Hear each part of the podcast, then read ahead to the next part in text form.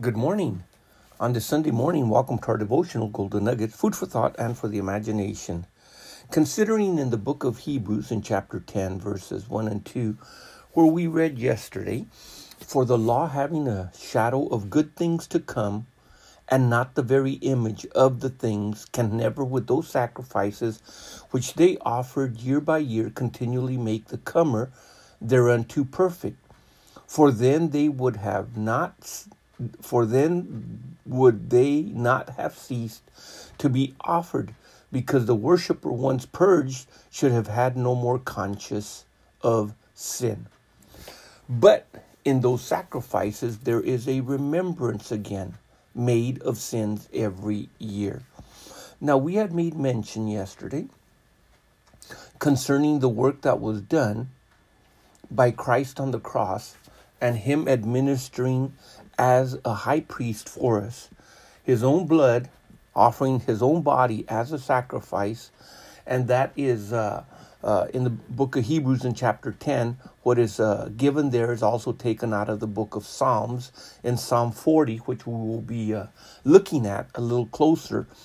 But the work that Christ did for us concerning our conscience uh, involves a couple of things also. It involves righteousness, and it involves peace. We had made mention if if we are right with God and our conscience is not condemning, accusing, uh, or declaring that we are guilty, then there is a peace that surpasses understanding in our heart and in our mind and in our lives. Now that is very understand that is very interesting because so many people live without peace within themselves, peace uh, with others, peace even with God Himself. Seems like they're still at war with Him for whatever reason. But in Isaiah, in chapter 32, verse 17, here is what the scripture says And the work of righteousness shall be peace.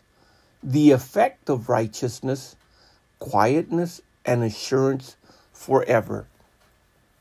Now it's interesting because the thing that Christ did for us, he who knew no sin was made sin for us, that we might be made the righteousness of God in him. Or let's uh, use the word justified, righteousness and justified. Just as if we had never sinned, to be able to stand before the living God in the future on Judgment Day and stand before Him in the present in prayer and in worship and in fellowship and in communion and stand and look at the past and see that it has been already erased, eradicated, it has been dealt with completely, then we can have a certainty of assurance. There is a quietness, there is a work that is accomplished by having a clear conscience before God and before man. But it is that work of righteousness that we want to look at and the effect that it has on an individual's life, uh, the effect of it being quietness. So let's look at Psalm 40, verse 6 onward. Sacrifice and offerings thou didst not desire. Mine ears hast thou opened, burnt offerings and sin offerings thou not require thou hast not required. Then said I, I come in the volume of the book as it is written of me. I delight to do thy will, O God. Yea, thy law is within my heart. I have preached righteousness in the congregation. Lo, I have not refrained my lips, O Lord. Thou knowest verse number 10 I have not hid thy righteousness within my heart. I have I have declared thy faithfulness and thy salvation. I have not concealed thy loving kindness and thy truth from the great congregation. Now, Jesus was walking righteousness when the Pharisees and all the others saw him, his righteousness outweighed it. It out. I mean, it, it outgained whatever righteousness the Pharisees had. In fact, when they asked him one time, and Jesus was talking with his with his disciples, he told them, "Unless your righteousness exceeds that of the Pharisees, you can in no wise uh, enter into the kingdom of God."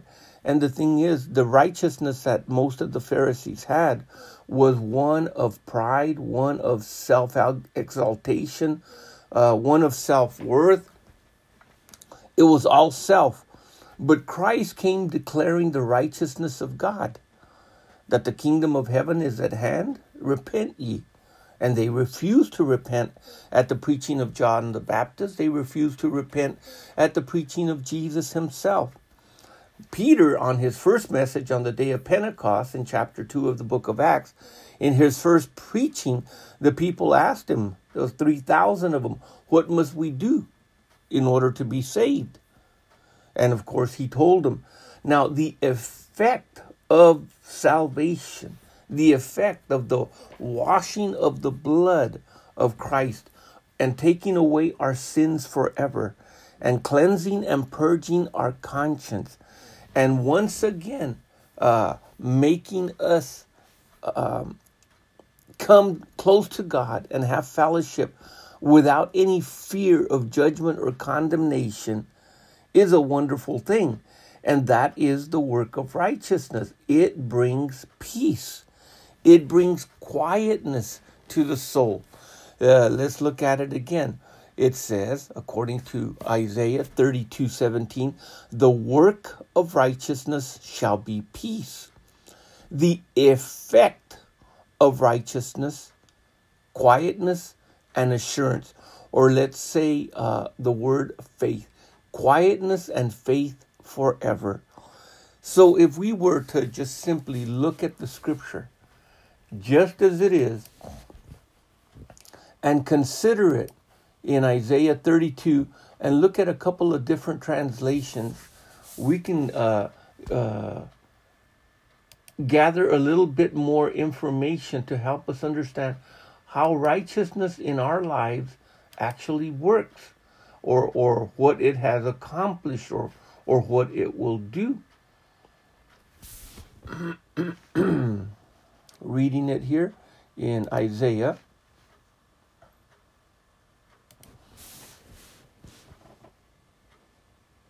The work of righteousness shall be peace. The result of righteousness shall be quietness and confidence forever. And the work of righteousness will be peace, and the effect of an upright rule will be to take away fear forever. Now, that we've already seen in in First John in chapter four and verse ten that uh, perfect love casteth out fear. He that is still living and walking in fear is not made perfect yet. That means that the work of the blood of Christ in our lives has still got to deal with that area of conscience where we are afraid, afraid of the coming judgment, afraid on a daily basis of coming before God because of sin, secret sin, hidden sin, or something in our lives that is keeping us from having that complete and perfect fellowship with Him. Another translation says, The works of righteousness shall be peace, and righteousness shall ensure rest. And the righteous shall be confident forever. In all of these scriptures, we get to see uh, what is happening.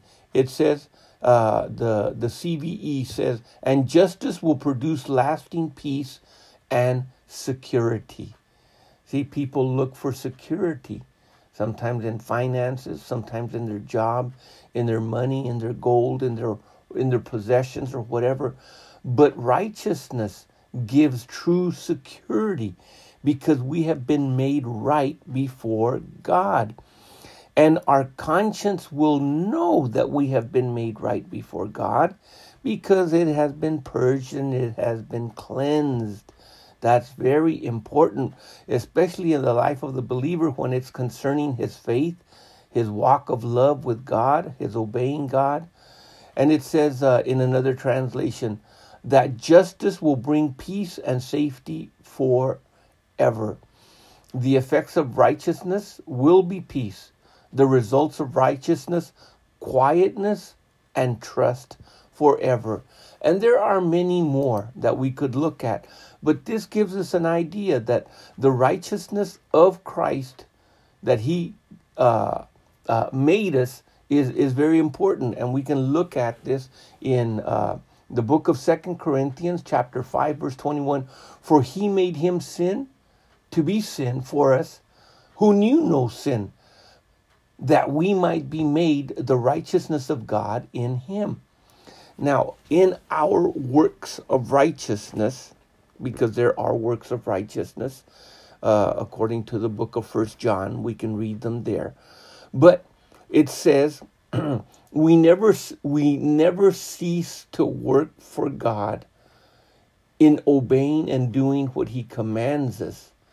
There is a rest in doing His will I've come to do thy will, O God. There is a rest that can be found there because we are within his will. So therefore, even though we are working, we are resting because we're in him. But there is a time when he does say, uh, sit still, be still and see the salvation of the Lord or Psalm 46, verse 10 Be still and know that I am God, and I will be exalted among the heathens, and I will be exalted in the earth. So, if the work of righteousness of Christ accomplished in our lives, it results in Romans chapter 8, verses 1, 2, 3, and 4. There is therefore now no condemnation to them that are in Christ, who walk not after the flesh, but after the Spirit. For the law of the Spirit of life in Christ Jesus has made me free from the law of sin and death. For what the law could not do in that it was weak, through the flesh, God sending his own Son in the likeness of sinful flesh, and for sin condemned sin in the flesh, that the righteousness of the law might be fulfilled in us who walk not after the flesh, but after the Spirit. For they that are after the flesh do mind the things of the flesh, but they that are after the Spirit, they mind the things of the Spirit. Now, here's another thing that Christ has done for us concerning righteousness.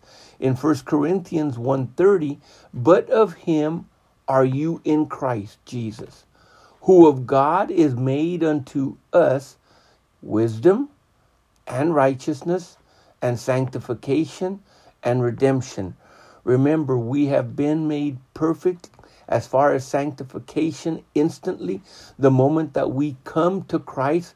But then there is a working out of that sanctification, that life of holiness unto God. Now, in Romans, in chapter 5, verse 13, uh, uh, chapter 5, verse 16, 17 onward, and not as it was by one that sinned, so is the gift for the judgment was by one to condemnation, but the free gift is of many offenses unto justification. For by one man's offense death reigned, by one much more they that receive the abundance of grace and the gift of righteousness. See, it is a gift, it's a charisma that is given, just like the gifts of the Spirit, just the, like the gift of eternal life. All of these things, the gift of, of, of, of faith, uh, every single one of these, they're charismas, and we are given the gift of righteousness. They shall reign in life by one Jesus Christ. Therefore, because of this, then it results that we are to walk in certain things. Uh, we're just about out of time, so I'm just going to introduce it real quickly. We are to walk in love. We are to walk in the light. We are to walk in truth. We are to walk after his commandments.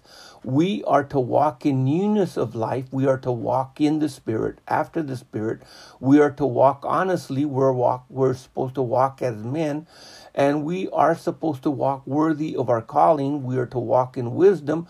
And we are to walk worthy of God. Now, these are just some things to consider as a result of walk is uh, a verb, it's energy being expanded. We're doing something.